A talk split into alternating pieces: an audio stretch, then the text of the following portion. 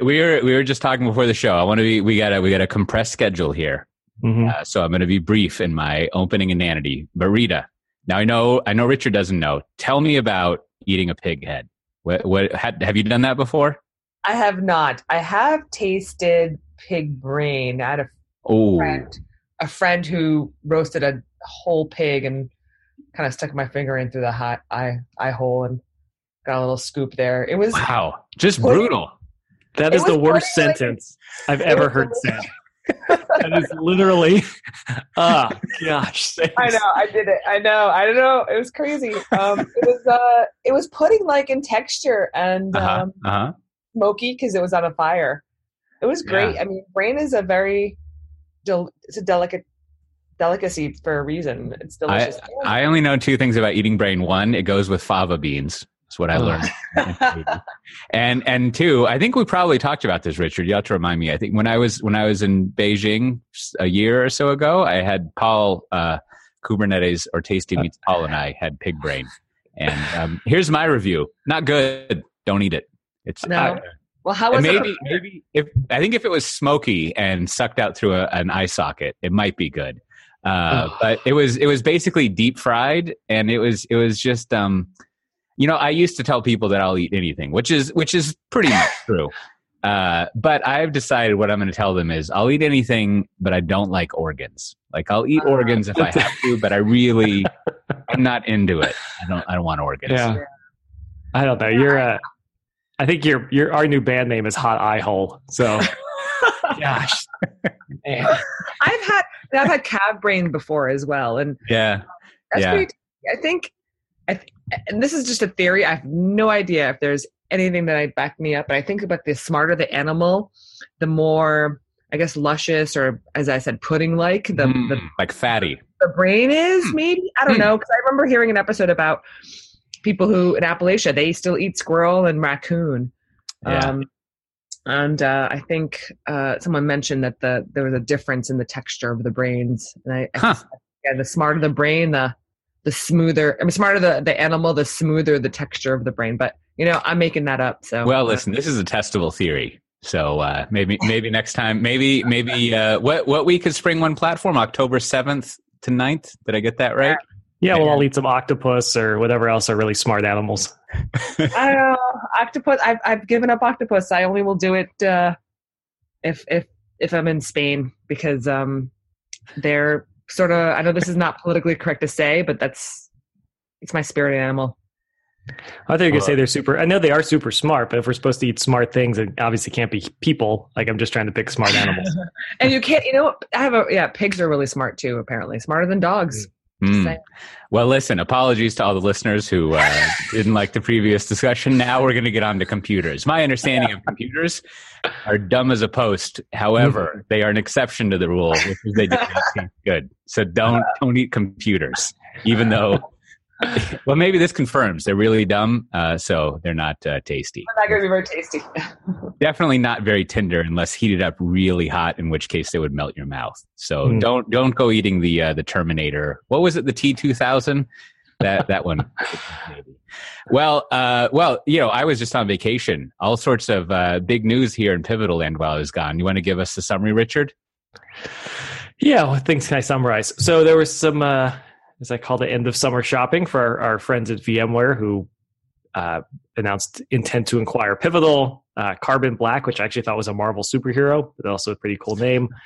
and uh, I think they did like four acquisitions the last two weeks. So they've just been doing a lot of things to build their portfolio up. So, you know, stay tuned for when things may uh, may keep going. But I think it's a nice complementary story. VMware put out a good blog post we linked to. Pivotal from Rob Mee put out a good blog post, and and Forrester had a really nice take on kind of how this all fits together. So worth taking a look at all of those and seeing what happens. And then uh, VMworld is actually happening this week that we're recording. They just put out a post announcing some of their stuff, including uh, some pretty cool stuff. Project Pacific, which bakes Kubernetes into vSphere, which is pretty neat. So you have the most ubiquitous infrastructure in the enterprise now with kind of Kubernetes native capabilities. So that'll be coming out shortly. Some other things around management of Kubernetes wherever it sits with the mission control work. Continue to do more and more. So it really does seem like kind of Kubernetes is is starting to coalesce in VMware. as as being a place where not only are they committing a lot to the open source, but making it commercially available in a serious way. So pretty neat stuff. It's uh, it's cool to see VMware playing to win.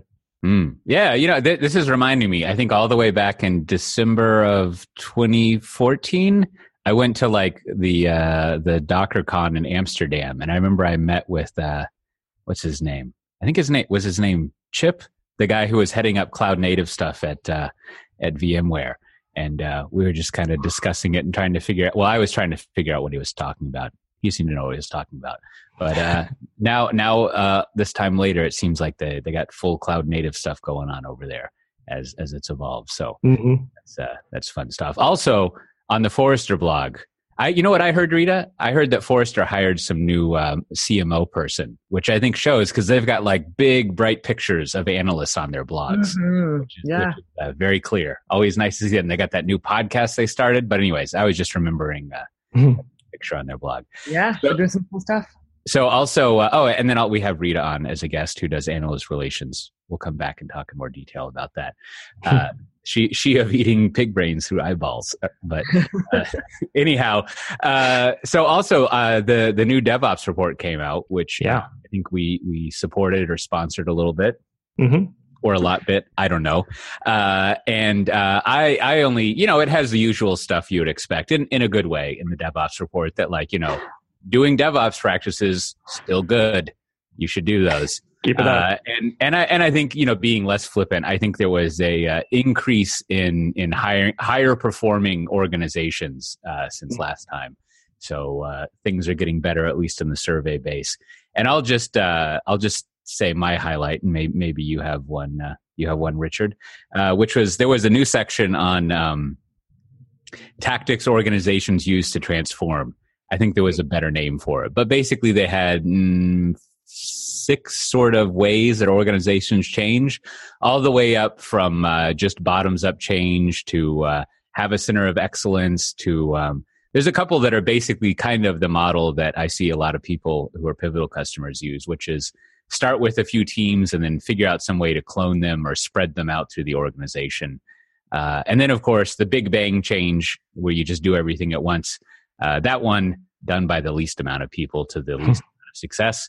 And then my favorite, they call it mashup, which is I don't know everything, uh, which was also uh, widely practiced. But I think I think what um, the conclusion they had that it was interesting from there. There's a couple of things. One that are mostly confirming of what I tend to see out there. One is like uh, your center of excellence thing doesn't tend to work very well because you isolate all these people off into their own organization. And they might even train people. And training is kind of in this bucket as too as well. But the problem is there's two problems. One people kind of just go to get trained and then they kind of go back and it, it uh, they might have new skills but it's not like uh, kind of a hands-on transformational thing. I'm in, i'm interpolating i think a lot into, into this because it's really only three pages in an 84 page document uh, but the other thing, which I think, which I think was very gently pointed out, was that uh, if you are someone who's training and and center of excellencing and uh, not working on product, you start to, as as I just said, not actually be working on the product, and uh, you lose a little bit of touch with stuff, which becomes a little weird after a while. But you know, as with all studies, as they say, your mileage may vary. I think there's even some internet acronym for that or initialization. But uh, it, it's a good it's a good little overview of uh, it's a study of something I haven't seen really surveyed before, which was fun to look at. But how about yourself, Richard? You see anything cool in there? Yeah, like you said, there's a lot of good guidance stuff. I thought one thing that stood out, and I have to read this three or four more times. And and quick plug, Nicole or Dr. Forsgren and I are doing the webinar on this September 12th. So she and I will be doing a webinar about this report on the Pivotal site, which will be great. Uh, but, but the one thing that uh, I was looking at was the disaster recovery stuff is fascinating. That even the elite performers are less than half are doing even application failover, just you know, disaster recovery Oh, tests. So like we're still really bad at that, or, or else we just are deprioritizing it. I guess might say is that in no case were even half of the people in any sort sort of test actually doing it. So whether Yeah. that's failover or chaos monkey stuff or simulations or you know network failures, like any sort of real DR tests, even the best performers weren't even at half, which is fascinating to me. Yeah, yeah, I remember that. I, I remember that one. It's also interesting. I, if I was reading it right, there's there's like only seven to nine percent of people actually do like production chaos monkey testing, which Right. Which uh, matches like your first blessed intuition to this idea that you'll purposely bring down production. Mhm. That intuition being that sounds crazy, uh, I guess, but but it, it, it is like a little. Um, I don't know for for as popular and as much as it's talked about, it either shows that there's a lot of opportunity or some weird, as as they would say, product market mismatch. Ooh. Yeah. Yeah, I don't know. I wonder because I, I mean, I went back and looked too, and it uh, mentioned I think 29% of respondents said they actually meet all the five uh, NIST cloud criteria stuff. So if you were thinking about kind of, hey, cloud, unless you're mistakenly thinking that cloud stuff's more reliable or it fails less, so I don't need to do as much DR as I used to, versus a lot of people who use public cloud say, hey, it's actually sometimes more ephemeral, things can disappear, things, weird things happen. We should do more DR testing like I don't know, just fascinating to see. Like if we're doing, we're trying to be better at cloud, but we're getting worse at DR. Are we just assuming the clouds do more? I, I don't know how to reconcile all that. Yeah. Did Did you have a look at this report, Rita? I did not. Well, now, now, now, to have a second question, let's Mhm. in in in the general area of like analyst world, like Mhm. uh, what what's what's their sense for how DevOps is doing? Would they say that it's increased, or like, is there an analog of this kind of report that you find in in, in uh, analyst land?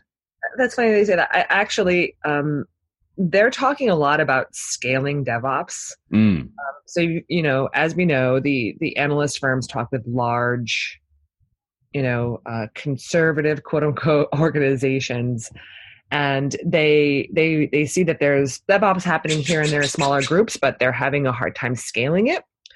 Um, so that's that's come up a lot. Um, and I know uh, at least Gartner is really kind of um, pushing this concept of platform ops and platform teams right which is uh, supposedly you know will, will help scale devops by instilling a product mindset and building balanced teams which you know ties in nicely to a lot of the stuff that we've been doing and that we see our customers doing our more successful customers have figured that out and are are are, are doing it that way so yeah I, I love that you guys started talking about this because that is definitely a trend i'm seeing is so how do we scale this now how do we take Yeah. devops and make it real That does seem to be. a- I mean, the the the the PD reports I see, they do tend to cover uh, doing DevOps in the large a lot more, which which uh, which is interesting. devops in the large i love it That's right. Large ops.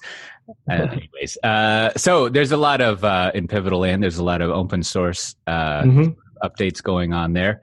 Uh, first of all, there's a there's a Steeltoe update just for people who uh, haven't listened to every single episode we've ever done. Richard, what what is Steeltoe? Yeah, it's a set of libraries for .NET developers, whether you're using .NET Framework on Windows, .NET Core on Linux or Windows, kind of help them do microservices sort of stuff. So whether you're doing you know, configuration stores and circuit breakers and service discovery, all these sort of concepts that make sense in the microservices world, making it easier so you're not hard coding all this boilerplate infrastructure stuff. So there's a new release, 2.3, uh, 2.3 has some new stuff, has some new uh, connectors to backing systems like Gemfire, Oracle Database Connector, SQL Server stuff support, uh, some other health check things. So some nice little updates. There's a big update coming for 3.0, but this team keeps humming along. And then uh, let, we'll do a little game here. Usually, Mhm. you are much better informed about uh, items than I am. I, I actually did spend some time to prepare because I Nice. still got that. I still got that vacation relaxedness where my mind running slow enough to actually think. And uh, I tried to educate myself on the other two things. Tell me, tell me how I did here. This, Yeah. So also, there's a KPAC update, or, or is it a release? I, I've, I, I think it's like uh, I've never really seen it before. So Yeah, no, it's a first time. KPAC is not a wrapper. It's actually a uh, nothing. No, okay. So KPAC is a uh, part of cloud, the build pack service that I, we're doing. I see. I see. That's good. That's good. It's kind of like a Tetra Pak. Are those Yeah. Tetra Paks recyclable that all the drinks come in? haven't- I didn't mean I didn't mean rapper like uh, a soda rapper. I meant like somebody who does rap music. Come on, Oh, killing me, Cote. Cote. Gosh Yeah. sakes, this isn't yeah, this isn't a beer koozie. Are you saying that Tetra Pak is not a new hip hop person from like? I mean, that is pretty also badass, but yeah, no, I don't think K-Pack and, and Tetra Pak are going on tour. K-Pac, that was that movie with uh, Kevin Spacey in it, if I if I remember. Well, there's a really lot going on in K-Pac. Good lord, yeah. So my understanding from reading it, tell me if I was wrong, is like so if I'm wrong. So you got you got Kube CTL, Kube, uh, Cuddle. Speaking of uh, Mhm. what do you call the octopus, the uh, the cephalopods, and uh, now Now that's a that's a procedural way to command the Kubernetes cluster to do things like a Mhm. wizard. Uh, but however, well, as we all know, there's a cycle in the world. You'll do you'll do procedural script based things. The industry thinks that's great for a while. Then it's terrible. You got to do things declarative. You can't directly tell people how to do things, so you got to do it in YAML or uh, or some sort of DSL or something. So then then you got your KPAC thing. There's a, more of a declarative way to use some YAML to talk about how you want to uh, orchestrate the way Kubernetes stuff is basically set up. That stuff being, as I recall, like the uh, the sort of like images, the container images that you have, and kind of making sure that they uh, they stay good and how they're uh, set up in the registry. And then you can also access the logs of things going on there. Uh, that's what I got. How did I do? Yeah, I mean, KPAC for some of this is just the hard part of building containers. So yeah, I mean, you're right. There's that whole set of things that people have to do in the Kubernetes cluster for for build packs. That's always been something that was originally Heroku, Cloud Foundry kind of took it on as part of that to build containers source code. KPack kind of does that natively running in Kubernetes to generate these containers. We'll wrap all that up as the Pivotal build service so that you can not just build them though, but also update them. That's the cool part with build packs is let's say about every seven to 10 days we update build packs. Instead of a developer having to now recompile, reassemble, deploy their new stuff, we could be automatically updating images with the new container layers that come in through a build pack. So KPAC's is doing some really smart work on building and then managing the containers it builds, which, you know, at scale, we're talking about DevOps in the large and talking about automation in the large, managing thousands, tens of thousands of containers, assuming you're just going to get upstream pushes from dev teams might be optimistic. So let's maybe have different ways that we can update containers as they sit in the registry. Mm, so there's even more. There's also the uh, the sort of backend janitorial service that makes sure everything stays clean and tidy running around. That's right. Good, good. Okay, so then there's also an update to Riff, the open source, like uh, functional serverless, whatever the kids call it now, programming thing for, uh, Yeah. for the world. And uh, so here, I think Mhm. if if I remember, it's uh, it's it's le- added an abstraction layer so that it's not dependent on like uh, like Knative stuff or other things anymore. But then it also has like different different deployment models, different ways of packaging thing. You can put like raw containers in there. I don't know if that's a uh, uh, industry term, raw container, but that's what I'm going to call it. Or you can deploy it Knative style, or you can do kind of more of like a, a a streaming sort of use of containers. And then also it'll use build packs and the cloud native build packs. And uh, I don't know. That, that's how do I do on that one? That was good. Yeah. So All right. Still got a, still, still a bigger update to Riff, yeah, as they kind of decouple the runtime from some of the builds and things like that. So you can go ahead and build functions or apps or containers and then deploy them to different runtimes, like just a basic kind of core runtime that just runs Kubernetes, creates Kubernetes deployments and services, and that's it. Or you can plug in the Knative runtime if you want to do scale to zero sort of computing and routing with Istio as well. And then they're working on a streaming runtime to do real time kind of stateful stream processing. So kind of interesting. This is becoming more than just a function platform. It's really becoming kind of a Kubernetes native app platform or app runtime.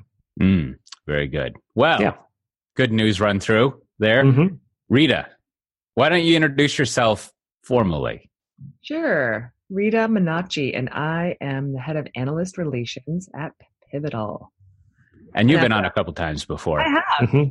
Always fun. Less nervous this time than I uh, was the first couple of times. So Well, that's good. It only takes a few times, and then and then you're a pro at it. no, no ducking to jingly or soft meditative music. So Mhm. we'll be fine. So we we we uh, you went over a little bit about the uh, you know what what's going on in the analyst world about uh, DevOps and things like that.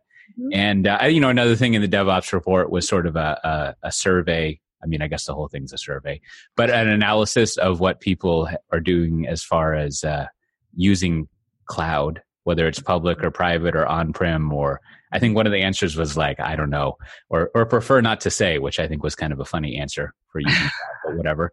But what you know, in general, uh, when you look at what analysts are, are going talking about, like what's uh what's their status on cloud adoption right now? you know i it's it's growing right? The the interesting shift that i've seen over the past couple of years actually is that they no longer just talk about it in quote unquote public cloud sense. They're seeing some growth in on prem right or private. Um there's a really good i mean 451 did a two parts two part report that I really liked that talks about um, the growth of hybrid uh, and also managed services. So there, the way 451 broke it up in their report um, or reports is they look at cloud as a whole. So it includes um, not just uh, um, infrastructure services, but things like managed cloud and managed or managed services or hosted on prem. So they talk a lot, lot about that and that that growth. Um, there's a lot of talk about data workloads, right? Moving to the cloud. I think uh, Gartner wrote a report that everybody really loved that talk about that growth and uh, you know the dominance of Microsoft and, and Amazon on that. Um, and then there's also a lot of talk about modern, like the next big, I think, push in cloud is going to be modernizing core apps. So that's something that I think Forrester called a few years ago and uh, refreshed that report, uh, which I think we have on our website for download, and you can add them to the show notes. But that's the next big push is uh, modernizing the the old, if you will. Mm. Um, and then you know they break it up you know there's there's going to be more growth so so core core infrastructure services sure growing but not as much as things like database um PaaS, the uh, the term that everyone hates, but the PaaS services, uh, as well as uh, things like data services and modernizing modern, modern modernizing new ones, which is kind of what I've been noticing. So, so uh, this reminds me of I was walking the dog before this, just to add irrelevant information to the mm-hmm. podcast again. Uh, mm-hmm. But uh, I, you know, like you were kind of mentioning, I, I think, or referring to like the uh, the IaaS Magic Quadrant, and if I remember, there's like five or seven passes in there. There's six. There you go. I, I, I, gotta. What's the opposite of of an average, where you get the outlier? The uh, anyways, uh, like uh, and basically the you know uh, Microsoft and Google and AWS were like way up and to the right compared to the other ones. And so I was thinking, kind of, kind of, uh, you know, what do you what do you do with a magic quadrant when there's only six things on it? Like it's sort of like it's sort of like asking people like, do you like Pepsi or Coke? And it's like, right. uh, uh, I only get two options. Right. So it's funny that you should you should ask that because what Gartner has done in the past when a market does not shift very much for several several years in a row is they they downgrade it and they turn it into a market guide.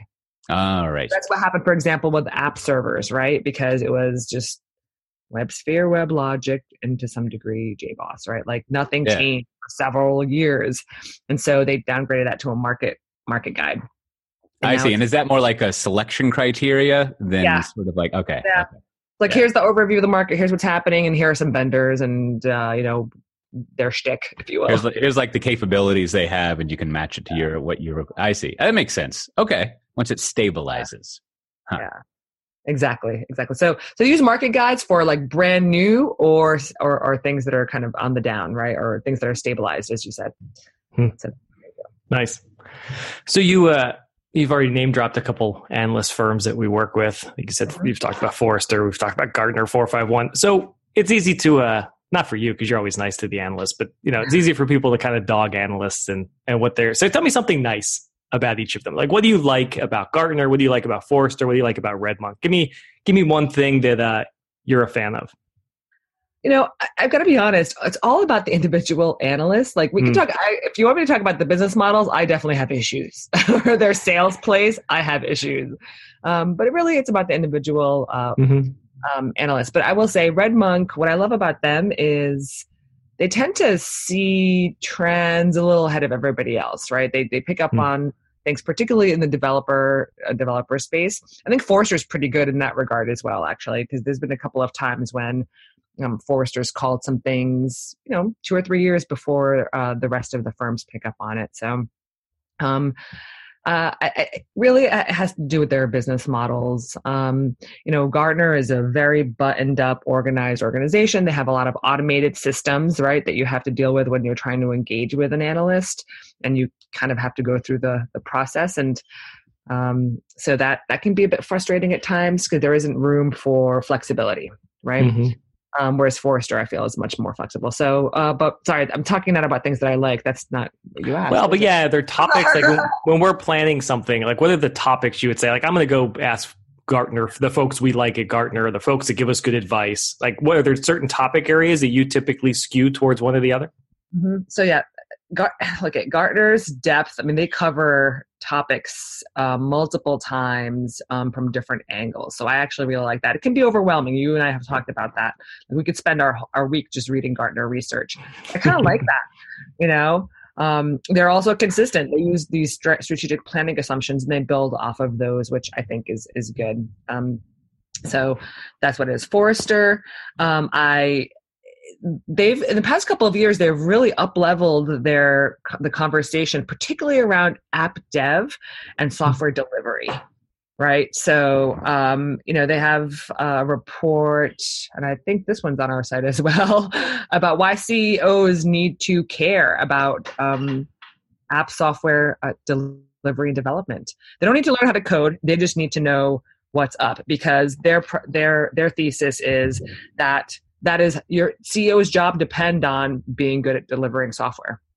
Mm-hmm. So those are and then Red Monk, you know, again, I think, you know, I, I love the way they frame things. I like the language they use, and they're just, you know, in general, their persona. But I do see that they kind of take a more holistic picture of what's going on, um, and they cover the smaller, the smaller vendors uh, much more deeply, I think, than some of the bigger firms. So yeah, yeah, and sometimes you do the uh, events for different firms. We go to Forrester events and Red Monk events, and you just went to the Gartner Catalyst event, I think down in San Diego. Any any takeaways from that? What kind of audience goes to an analyst event like that? People who write checks. Is it? Yeah. I'm still in that for one of our colleagues. Really, a lot of decision makers. Uh, mm. The Catalyst event is special because it covers all the topics. Right? It's it's run by the group within Gartner that's called Gartner for Technology Professionals. Catalyst was actually an event that was put on by Burton Group, so they kept that name. Uh, so they cover all the things. Whereas you know the Gartner summits are specific to a topic. Like you'll have a security one, you have an app dev one, an infrastructure one. Um, so that was really cool because there was all sorts of topics covered. Uh, this year, um, they there was a lot of talk about edge computing, right? Like cloud and edge, right? Like what's that's the mm-hmm. next thing. Um, so that was really great. Um, there were, I mean, in terms of like just being self-serving, there was a session on when to use uh, virtual machines, containers, or serverless, which was standing room only. So there's a lot of, uh, still a lot of interest in that and containers and things like that.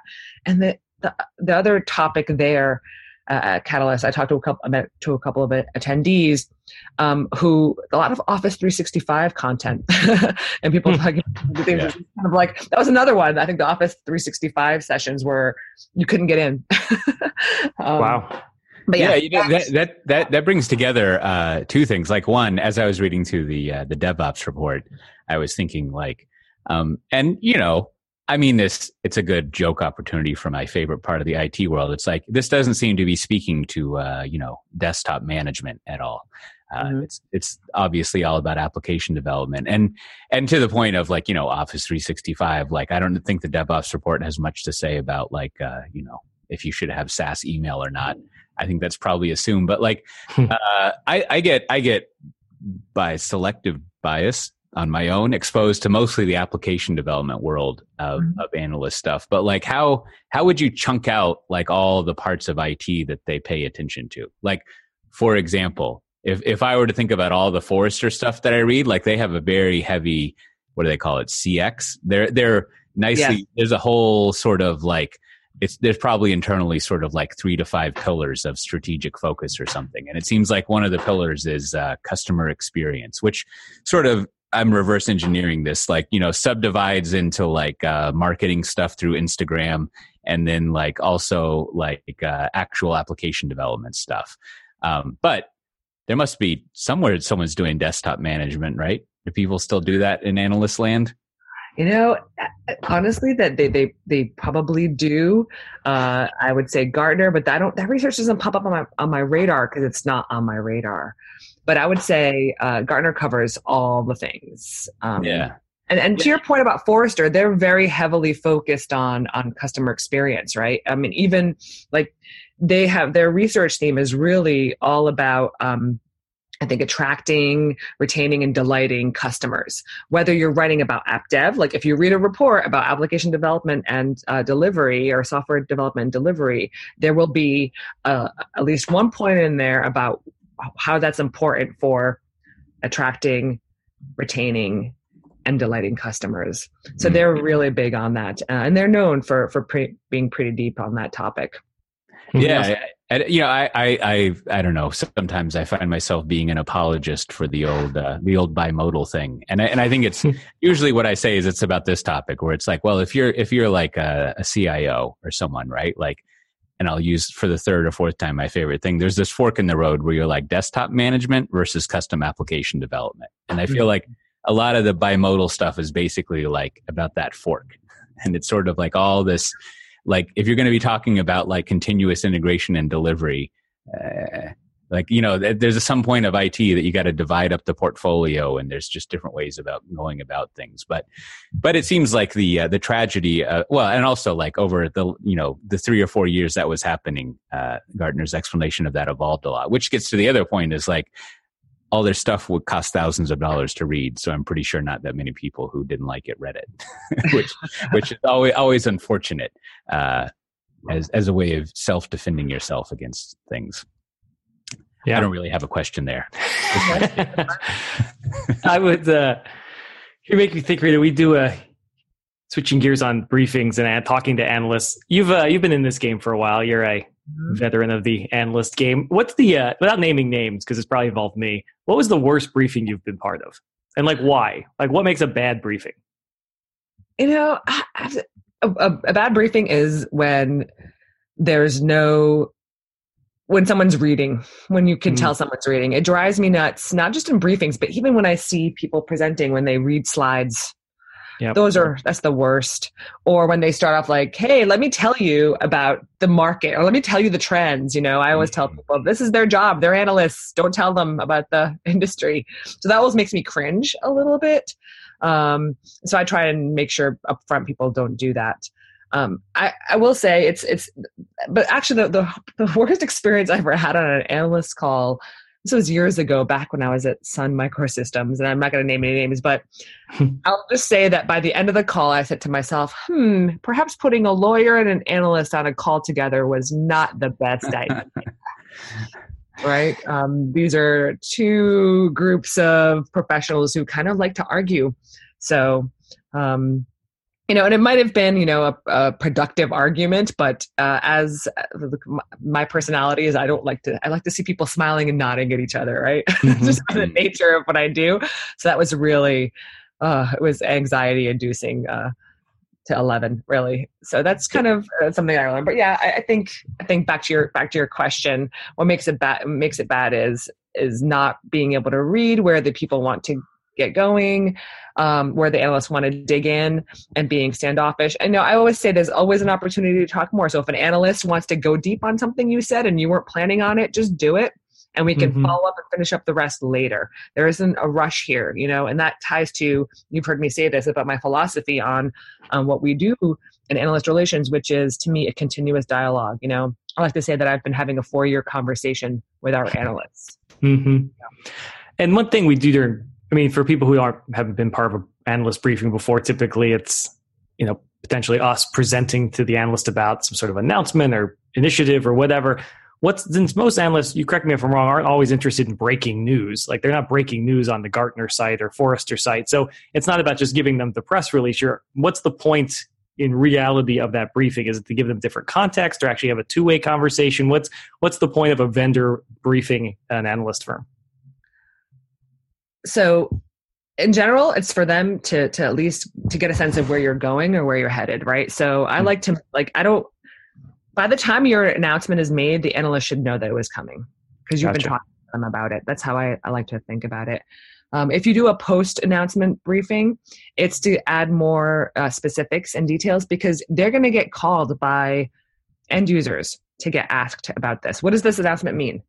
Uh, what what is? I'm, can you break it down for me? And so I want to arm them with the with the answers, right? With with the knowledge. So that's that's what we do with the post post announcement briefings. But like I said, they should know what's coming down uh, before it goes goes down. Yep. So, so what? A, what? A, you know, I always, I always wondered this way back when, when I was an analyst. Uh, but like, what, what are the questions analysts are supposed to ask? Hmm. supposed to ask? They, well, they, they, they need to be looking at it from the lens of their end user clients. So, what does it mean for the customer? Is this going to, if they upgrade to this, what's going to break? What's still going to work? How much is it like the previous version? Um, Mm. Like that. What, what are the dependencies they need to consider? Uh, those are the, the, the, the, I think that's number one. They need to have that perspective, and then the second will be more of the industry perspective, like looking at it from what is this? Is this is this on par with what they're seeing other vendors are doing, or adoption trends, or or such? Is this are are you are you kind of you know I don't want to say toeing the line, but are you are you heading in the right direction? Does this make sense from what they're seeing? Uh, where are they seeing uh, the market yeah. going, or or people doing? So Yeah, I remember. I, I remember uh, when I was at four five one research, they had a um, they had a very uh, trying to be prescriptive list of questions that I think um, I forget. There was someone who who who wrote who originated it. But anyways, the the the one takeaway that I had from there that was always good that I guess I had learned when I was doing M and A at Dell was like you always want to have uh, sort of like momentum figures, like you know.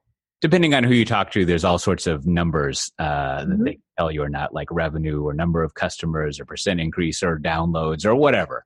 But it's always good to get uh, a running thing of like year over year numbers, at, at least one year to another, and like it Yeah. that does that does seem like uh, to your point, right? Like especially if you're talking with uh, among many other things, if you're talking with end users, which is to say people who are using and buying the stuff that vendors uh, and open source people are providing. Uh, like one thing they want to know is like, well, is this working? right? Like, are, are other people using it, and it, how's the acceptance of it going? So uh, that always seems like something useful to uh, to go over.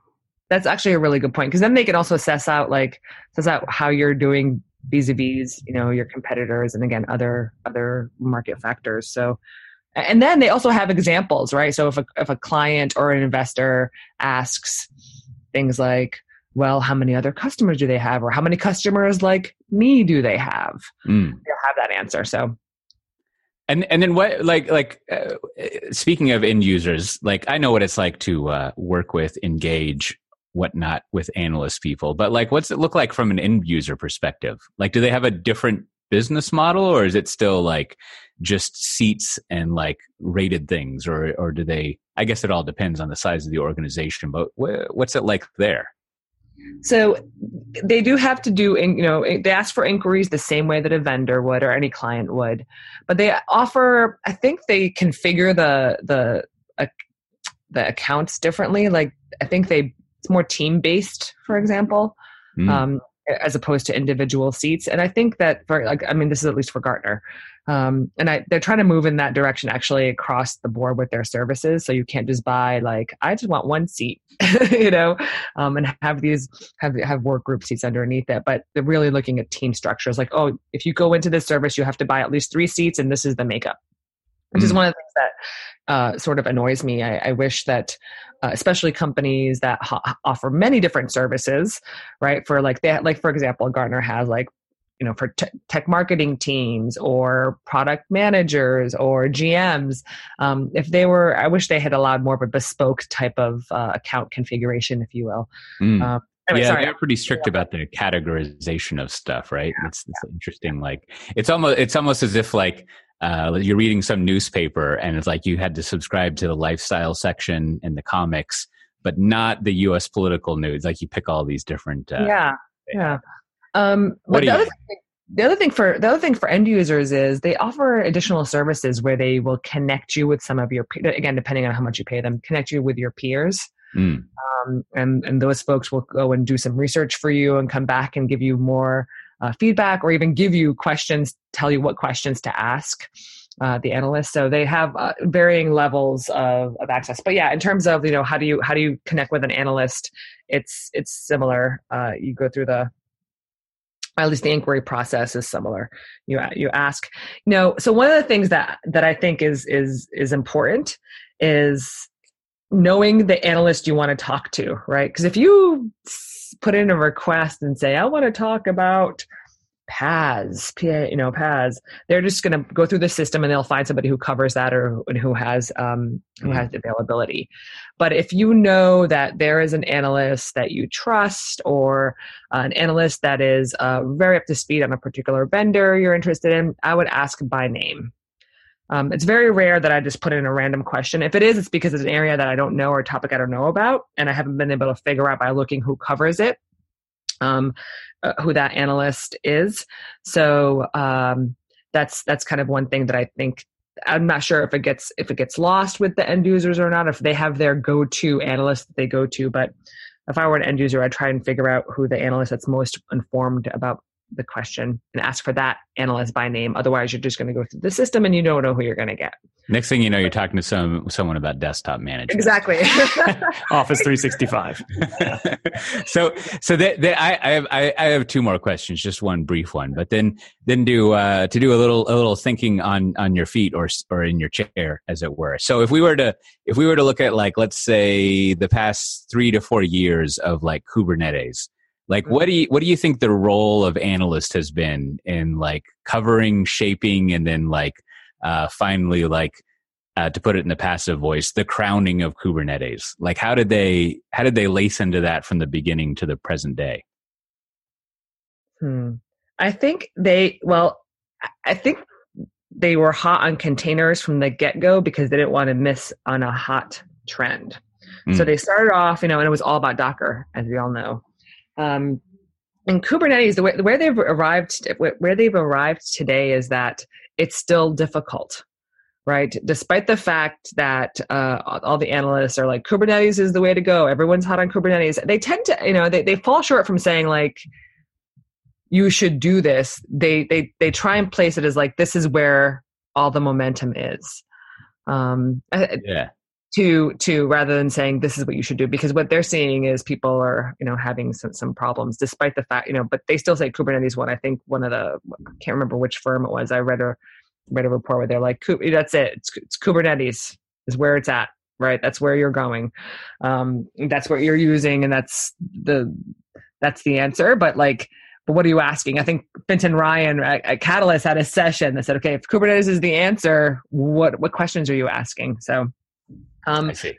You know, they they you know I think they sort of hedge their bet their bets. How they got to Kubernetes, I mean, I, it, has been a whirlwind. I got to be honest, um, uh, on how they got to Kubernetes. But it's been been watching the them cover containers for a while, and it's all driven by you know all the questions that they get. So uh, my perspective is they're getting a lot of questions from end users about the stuff, so they've had to figure it out quickly um, and it's a, it's complicated. So um, yeah. they're yeah they're using they're using you know information from vendors and information from end users to form their opinions and their perspective.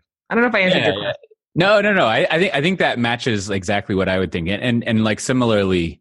I didn't always have access to all of this stuff, but like back in the, in, in the in the rise of DevOps, like I think it was pretty similar. Where uh, you know, uh, in in both cases, there there's a lot of uh, footnotes in in analyst reports that like link to like uh, you know um, talks from the usual suspects. Lots of Netflix commentary and things like that. But then to your point of like who the huge customer, uh, uh, the the end user customer base is, it's people who are making conservative decisions, right? So that what they want to know, a significant amount of people want to know if it's a safe choice. So you kind of like have that, uh, as to use the word again, that conservative tracking of how this technology is doing, but more importantly, how it's going to work out for you, yeah. right? And yeah. no, no one, no one really likes to be told that they're uh, average. Uh, but I think, I think more importantly, it might to to use a bit of pivotal thinking. It might be like, well, is this something you want to specialize in? Like, do you want to use an experimental Scotch tape or just the regular Scotch tape, right? like, uh, so you know, it, it, all depends on the profile of people, but it does seem to uh, they're just, they're pretty good at like tracking that kind of uh, when when is it a, across the chasm of of safe to usedness, which yeah. excellently formulate a phrase. Yeah. well, there, you know, it's funny because container management is uh, at the peak of inflated um, uh, I forget the term that they use. Expectations, expectations. right? Yeah, yeah, exactly. So, so they get it. You know, they know that everyone's asking about it, but they and they will say in the research, um, whether it's Forrester or Gartner, that this is still complicated stuff, um, but it's getting easier. Um, but it, and they're also pretty pretty adamant that you shouldn't try and do it yourself, mm. right? They're you know that if you you need help right, right. So, so, so, my last, my last question to, to speaking of, of to make, to make a, uh, way too inside analyst joke. Let's, I'm going to try to do a Gartner L2 style of, of chart and analysis here. And that is, so if we were to make a, uh, uh, an animated donut chart and donut, cause I don't, you know, I don't never know why I use a donut chart instead of a pie chart because it just looks cool to have a hole in the middle. I'm not really yep, sure. I prefer donuts. Yeah, see, yeah. I guess maybe you could put the text on the inside so you could better, like, you know, uh, space out the labels. But so let's say we had an animated donut chart, uh, mm-hmm. and and what we were tracking was the momentum, the change of analysts wearing sports jackets. Like what what what would it look like now? Is it is it has it been shrinking? Are we are we at like a sixty percent sports jackets or thirty percent? What do you think the split's looking like?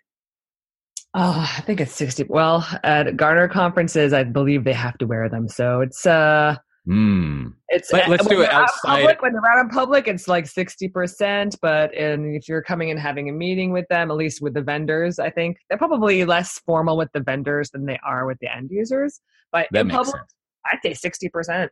Wow, that's higher than I would expect. Maybe, I I, I'm I'm I'm going to the wrong sample set. But yeah, back back in my day, as it were, it was it was quite high. Uh, so uh, I, I, remember that was a formative moment in my little analyst life as I was in an elevator and there was there was an analyst in a dark navy blue sports jacket with the gold buttons, you know, the full the full thing. And uh, I was talking with them and I asked what they did and they said they were a storage analyst. And uh, oh yeah, I, I bet I was, you are. yeah, I mean it's, it's trending downwards for sure. Yeah, right. Yeah. It's trending downwards for sure, but it's uh, you know, like I said, in public, you know, they have to wear slacks. all right. All right. Well, we'll uh, next time I run into a, a Gartner L2 analyst, I'll have to uh, take note of their attire. See see what's going on there. All right. Well, uh, well, thanks for being on. Is there is there any any uh, any like last last analyst things, advice or commentary you'd throw out before we wrap up? That's that's it. I don't know if you guys have any other questions, but um, you know, that's it's been fun. You know, it's it's a it's a fun it's fun. What we do is I, I enjoy it very much yeah. bringing people together. Um, I will say one of the things that I'm really uh, liking seeing is there's a lot more uh, content and reports that's advising C-level folks, not mm. just C-level folks, even I&O folks and CISOs and things like that, and how to talk business speak, if you will, how to communicate what they do in a way that is compelling or that makes sense for their, you know, quote unquote line of business partners. Yeah, right? that's a good point. Yeah. Right. You know, we're talking earlier about what, what, what looking at like how do you, how do you, how do, how do you put what you do in perspective of the business goals? Um, and there's a lot more research or reports on that, which I'm really enjoying reading. I have one that's actually about how to talk about information security in, in terms of business value. So. Mm. Yeah, that is good. That that's probably a good keyword to search for a phrase, business value, and finds uh, interesting things. And then, I mean, that's kind of related to the last thing I was going to add is like, uh, there's actually, you know, for for the uh, the paywalls and stuff, which you know people got to make money, so that's fine, no mm-hmm. problem there. But there actually are, as we talked mentioned, there's actually a lot of analyst blogs that are uh, of course free to read mm-hmm. and uh, and also if you if you're very if you're interested there's uh, a lot of press releases particularly from like an IDC they actually jam a lot of information in those press releases so if you got yourself an RSS reader or something it's pretty easy to set yourself up with a uh, steady stream free analyst stuff. You know, or if you have a vendor like like Pivotal, you know, look at the analyst um, analyst report well. section on our website. There's a there's a ton of you know. I like to get distribution rights for reports that are informational, so they don't just talk about us; they talk about trends. So check out our check out the it's true. I, I, think I think I think because of you, us, uh, we put out a lot of stuff, and then I noticed Salesforce puts out a lot of things, and uh, and also you know the usual other big vendors. But mm-hmm. even if you don't have an account, it's easy to get access to stuff if you're interested. Yeah. Yeah. All right. Well, uh, as mentioned earlier, we have a SpringOne platform coming up in Austin, October seventh and 9th. Uh, I think there's like a two hundred dollar code that I obviously don't have memorized. I'll put it in the show notes uh, if you want to get a discount for it. If you go over to uh, usually about every Thursday, if I remember to do it on time, I post the show notes at pivotal.io slash podcast. And as always, this has been Pivotal Conversations. Uh, you can subscribe to it by just searching for Pivotal Conversations wherever you get podcast things.